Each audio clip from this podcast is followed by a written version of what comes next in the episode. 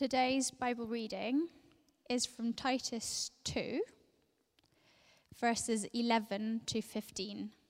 For the grace of God has appeared that offers salvation to all people.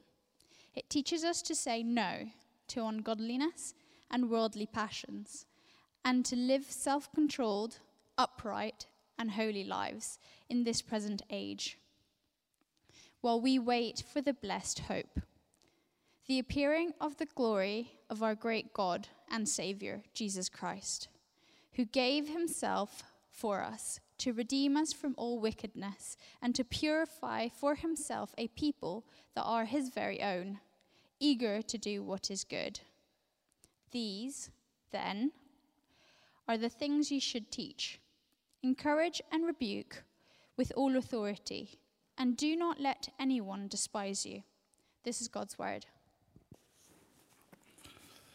Thanks, Deanna. Uh, do keep that um, open in front of you. Uh, long time no, uh, no see. It's me again, and um, if you didn't catch my name, it's Pete Sinclair, um, and I'm um, going to um, hopefully explain to us what um, Titus is being instructed to do there. But before we do that, let's uh, pray that God would use this passage to teach us. Heavenly Father, thank you for your grace. Thank you that it teaches us to lead godly lives. Would you now teach us by shaping our hearts by what we hear? In Jesus' name, Amen. Well, the year was 2014. Um, I was working for a year for a Christian uh, charity that ran summer camps, um, and they had given me a car for the year a beautiful red Skoda that ran on petrol. It was the end of a long summer, uh, and I had been with teenagers for 30 days straight, which is exhausting. Um, uh, it was the last uh, day and the last trip of the last camp of summer, and so it was also the last day that I would be working for this charity.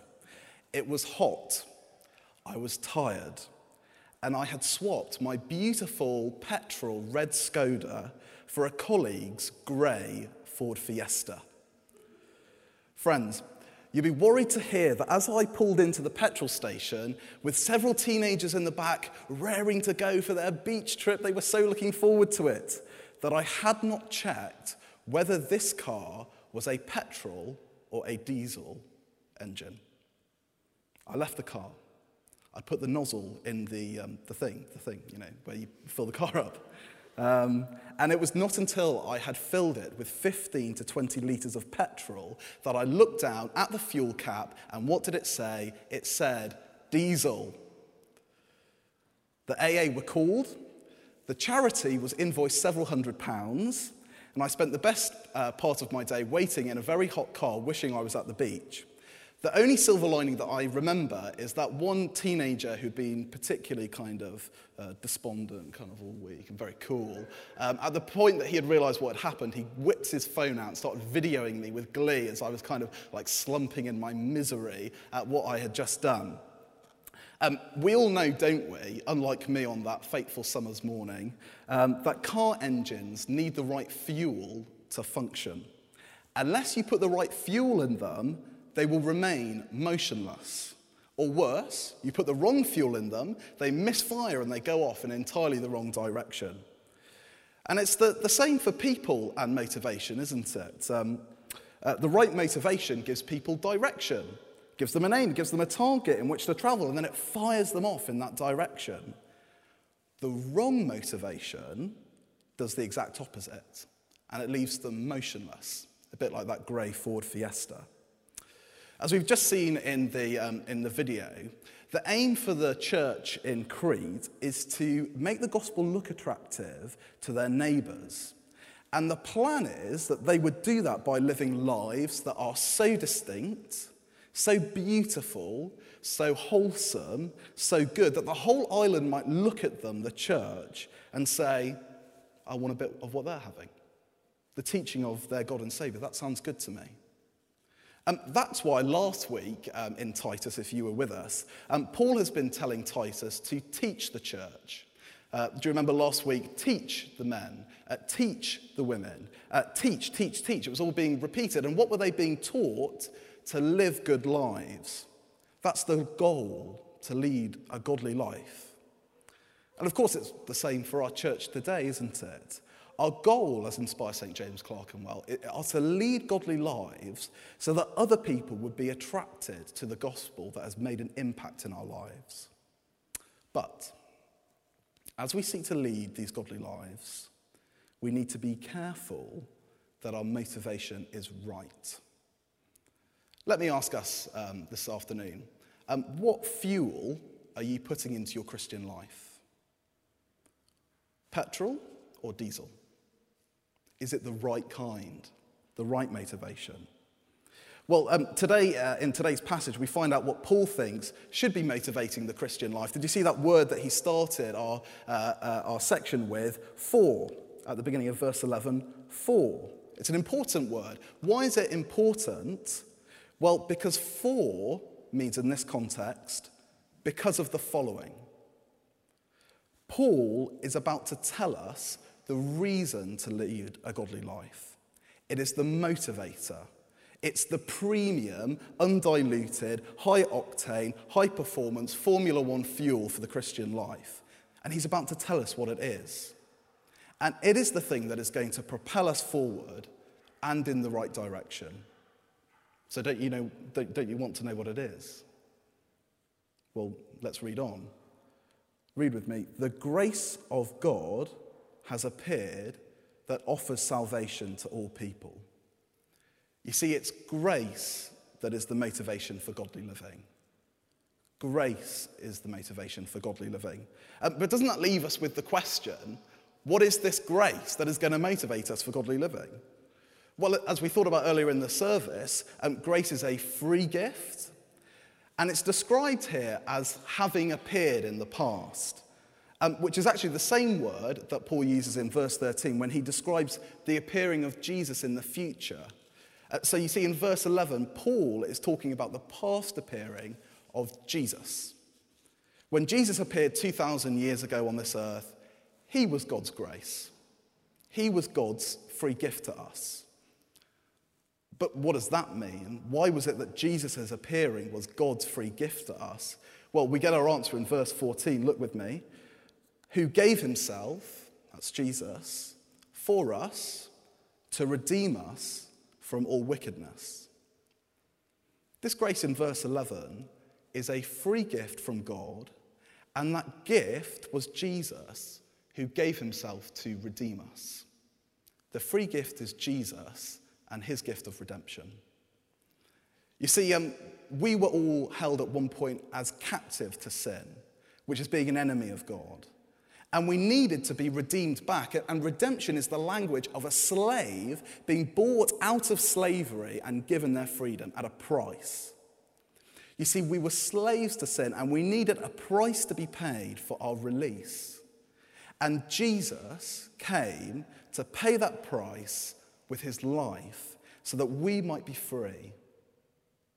And therefore, if you're a Christian here today, do you know you've been bought you no longer belong to a life of wickedness. Instead, you've been set free. You see, the motivator for living the Christian life, a godly life, is that we have been set free by Christ. Christ appeared, he brought us out of wickedness, and having been set free, we now live a free life. Grace is our motivator for living the godly life because it set us free. And if we fuel our lives uh, with this grace, we'll, we'll live out a thankful life, um, thanking grace, loving grace because it's set us free.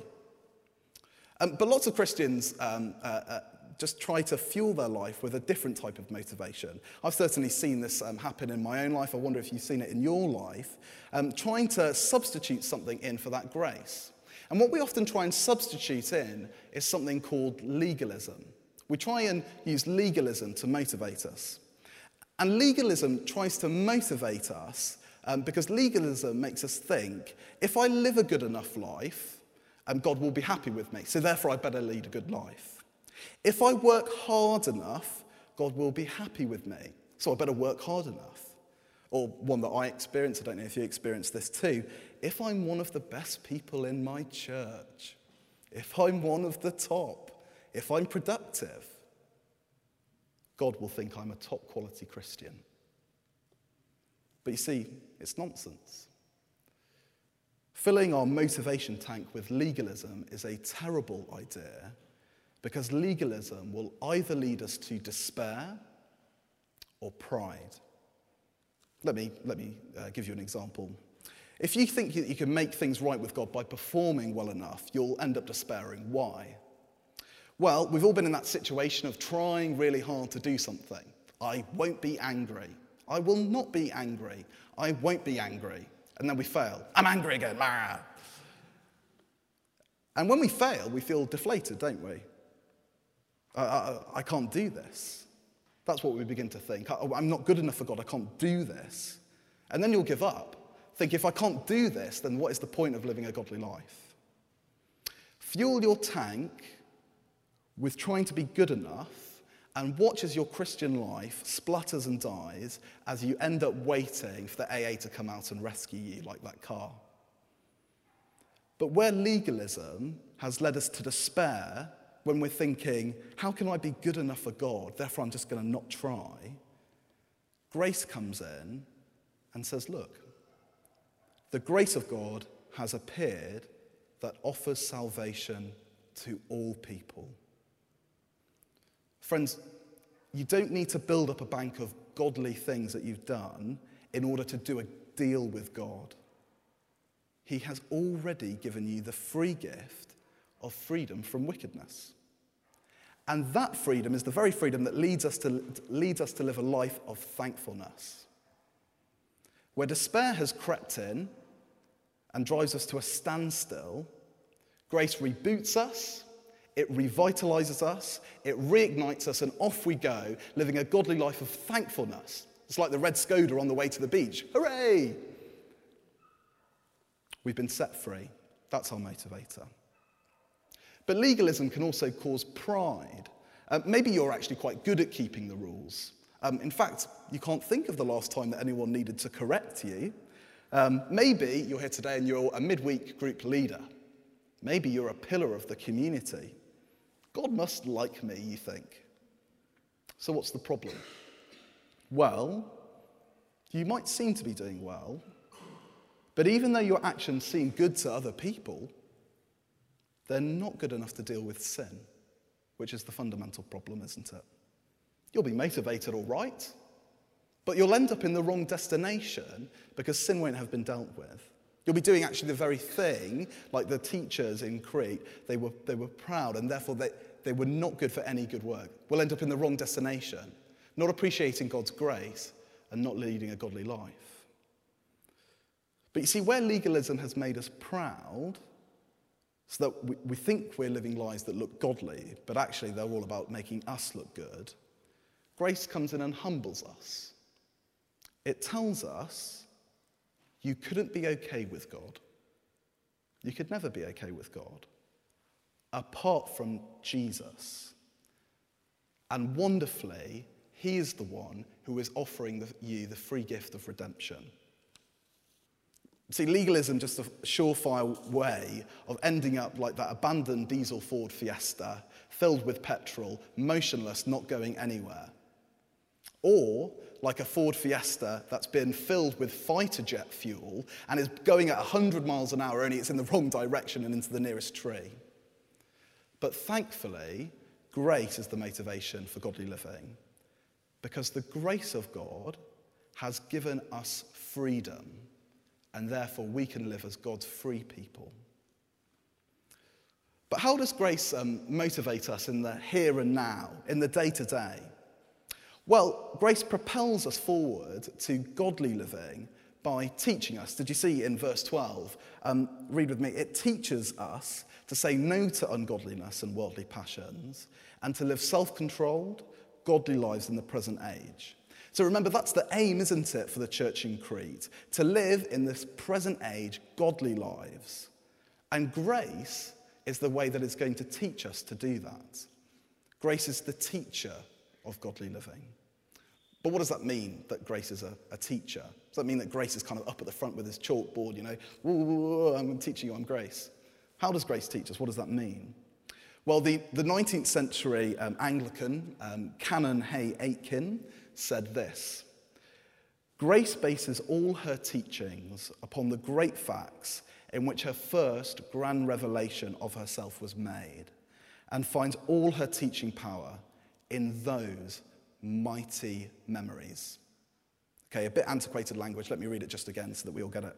Grace bases all her teaching upon the great facts in which her first grand revelation of herself was made, and finds all her teaching power in those mighty memories. You see, the way that grace teaches us is to present majestic truths about the past, how grace saved us, and the future, where our destination is, to show them to us so that God would use them to impact our hearts and change our lives. Let me give you an example. I'm a movie lover, so let me give you an example from the movies. Uh, one of my favourite films uh, is Gladiator. Um, bit old now, Ridley Scott film, great Oliver Reed performance. It's fantastic. If you've not seen it, go and see it. Um, but let me give you a brief synopsis if you've not seen it. Um, a Roman general who was loyal to the old emperor is betrayed by the new emperor. And then he seeks justice for the things that have been done to him. And at the midpoint of the film, this is what he, the character, says. His name is Maximus, by the way. He's a, he's a Roman, his name's Maximus. He says this My name is Maximus Decimus Meridius, commander of the armies of the north, general of the Felix legions, and loyal servant to the true emperor, emperor Marcus Aurelius, father to a murdered son, husband to a murdered wife and I will have my vengeance in this life or the next. It's kind of quite spine tingly, isn't it? You know, if you watch the film, it's very spine tingly. But can you see what Maximus is saying? My past and my future are determining my present. Uh, so his past, his wife and his son were murdered by this uh, tre- treacherous emperor. And his future, he's going to get justice for what was done to him in the future. So the past and the future, and they're impacting him in the present. What is he going to do? He's going to fight as a gladiator until he gets the opportunity to fight the emperor who betrayed him. Okay, so it's impacting him in the now. And does he do it? Well, you have to watch the film to figure that out. But in the same way, the past the appearing of Christ to redeem us, and the future, Jesus appearing again when he will come to reign, are meant to motivate us to teach us in the here and now to act godly lives. So let's start with the, um, with the past as we look at the first appearing of uh, grace and the appearing of Jesus. Uh, read with me in verse um, 14 who gave himself for us to redeem us from all wickedness. So, how does grace use the past to teach us? Well, firstly, grace is showing us what we were saved from. It was wickedness. Uh, it's quite a strong word, isn't it? Wickedness. Um, but grace is showing us that the lifestyle we led wasn't just a bit naughty, it wasn't just a bit cheeky, it was wicked. Um, I wonder if you were shocked by the things that the Cretans were described as um, earlier in our series in Titus. The Cretans are described as liars, evil brutes, lazy gluttons, and we were just like that before we were saved. And so grace wants us to see the revoltingness of the life of wickedness we used to lead so that we don't go back to it. We've been set free from it. When we think about lying, um, and we think, oh, it's just a few white lies. It won't matter if I keep doing that. Grace is there showing us that the old way of lying, well, it was dishonest and it was ugly. Uh, when we're there and we're thinking about gossiping, we think it, it wasn't that bad. It was just getting some stuff off my chest. Grace is there saying, no, it was wicked. Don't you see, gossip undermines relationships and erodes trust in communities. And when we think about losing control, and we think about let it, and we think, well, it was just a bit of letting off steam, grace is there saying, no, it was wicked. Don't you see the damage done to people when you lose it? You lose your self control. Grace teaches us to see wickedness for what it really is. And grace shows us how bad our wickedness was by showing us what was needed to get rid of it.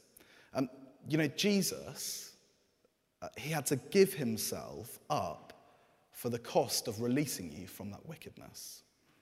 It wasn't an easy thing for Jesus to do, to pay the price of your redemption. Jesus had to go to death by crucifixion to pay the price for the wickedness that we had committed.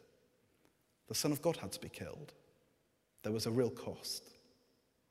So, next time we consider a bit of the old wickedness on the side, Grace is there saying, No, it was wicked.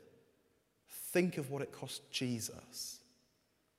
Think of the one who was severed from his Father, who was severed from life itself, so that you could be severed from the old life of wickedness. He gave himself for you. You're now free. Don't go back to wickedness. Say no to it. See, grace teaches us by seeing the reality of the life we used to lead and the fact we've been set free from it. But grace doesn't just remind us what we've been delivered from, it also shows us what we've been redeemed for.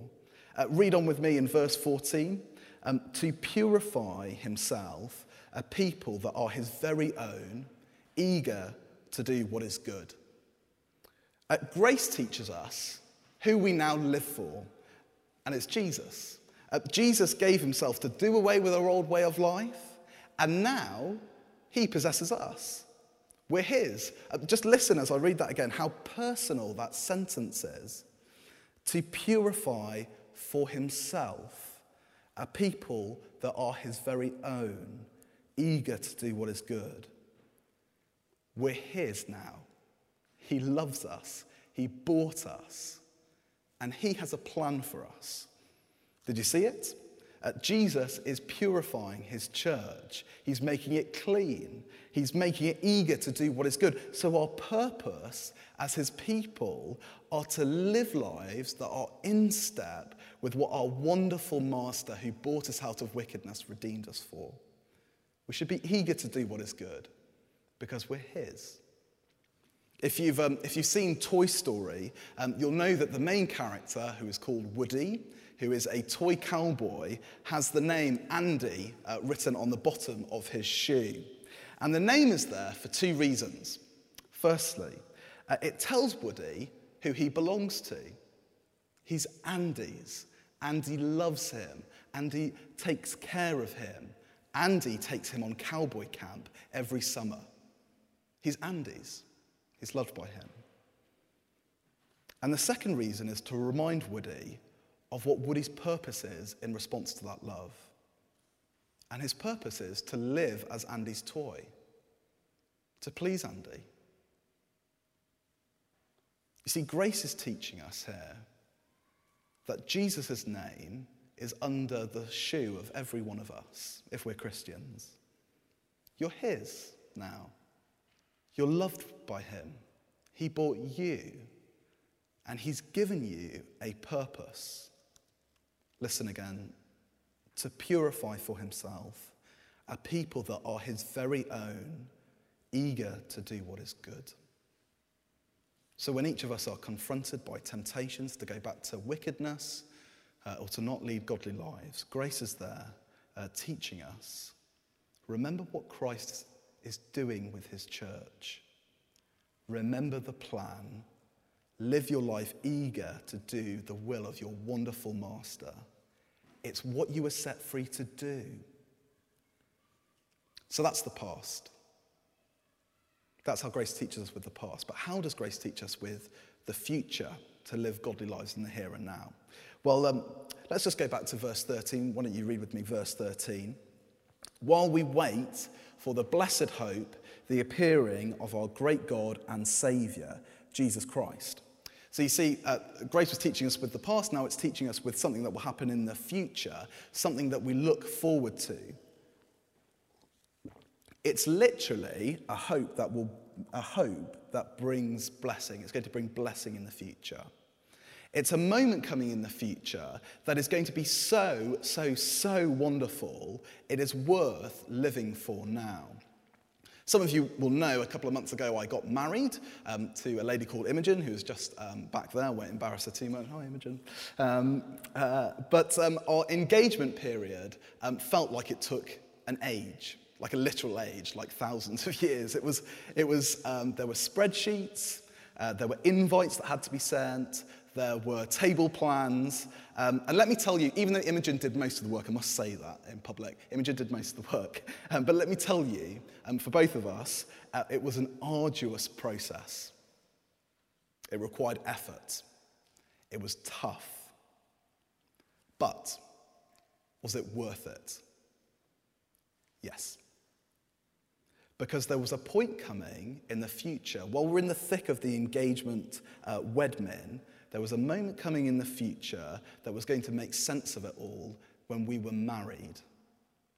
And anticipating the happiness of that moment when we would get married was enough to motivate me through the engagement period, even when it was tough.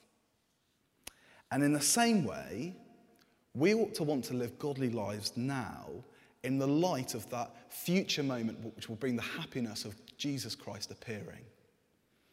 Can you, did you hear how excited Paul sounds in that verse? Let me just read it to you again. Paul writes, The appearing of our great God and Saviour, Jesus Christ. And is it any wonder that Paul is so excited? The one who bought us freedom, the one who bled for us, the one who loves us like no one else could. He is the one who's coming back. So let's live for him now. It must be a bit like when those Thai boys that were trapped in the um, cave, uh, when they were lifted out of the cave and they came face to face with the divers who had rescued them. Imagine how joyful that moment was for them. Face to face. And that will be what it will be like when Jesus returns. We will be face to face with our Savior. So we live for Him now. If we think about indulging worldly passions, um, or, or not living this godly lifestyle, grace is there saying, do the hard work of living for Jesus now, because when he comes back, it will be so worth it. So, grace is our teacher, teaching us to lead godly lives by making us look to the past when Jesus saved us and to the future when Jesus returns. But what is our response as a community, as a church? Well, uh, this passage is mainly applied actually to Titus, um, the church leader, um, and he is meant to teach the rest of the church. In verse 15, you can see there, Paul tells Titus, uh, These then are the things you should teach.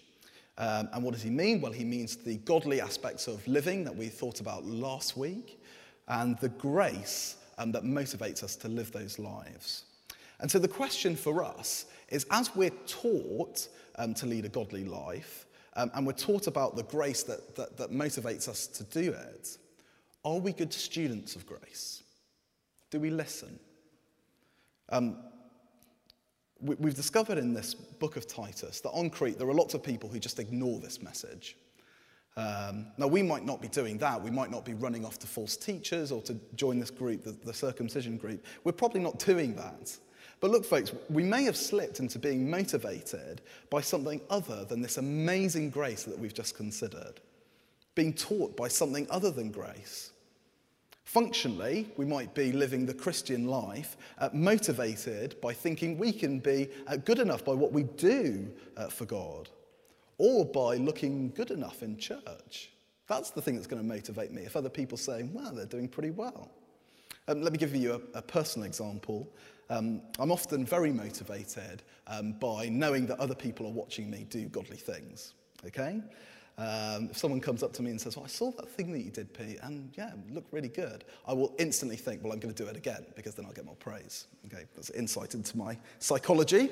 Um, but it doesn't really work as a motivation tactic because as soon as the eyes of other people are off me, the motivation to lead a, a godly life goes. And there are whole areas of my life that no one else sees at all. Um, that my financial, um, uh, the, the, way I use money, um, the way I spend my time online, the things that I'm thinking, none of that's seen by other people.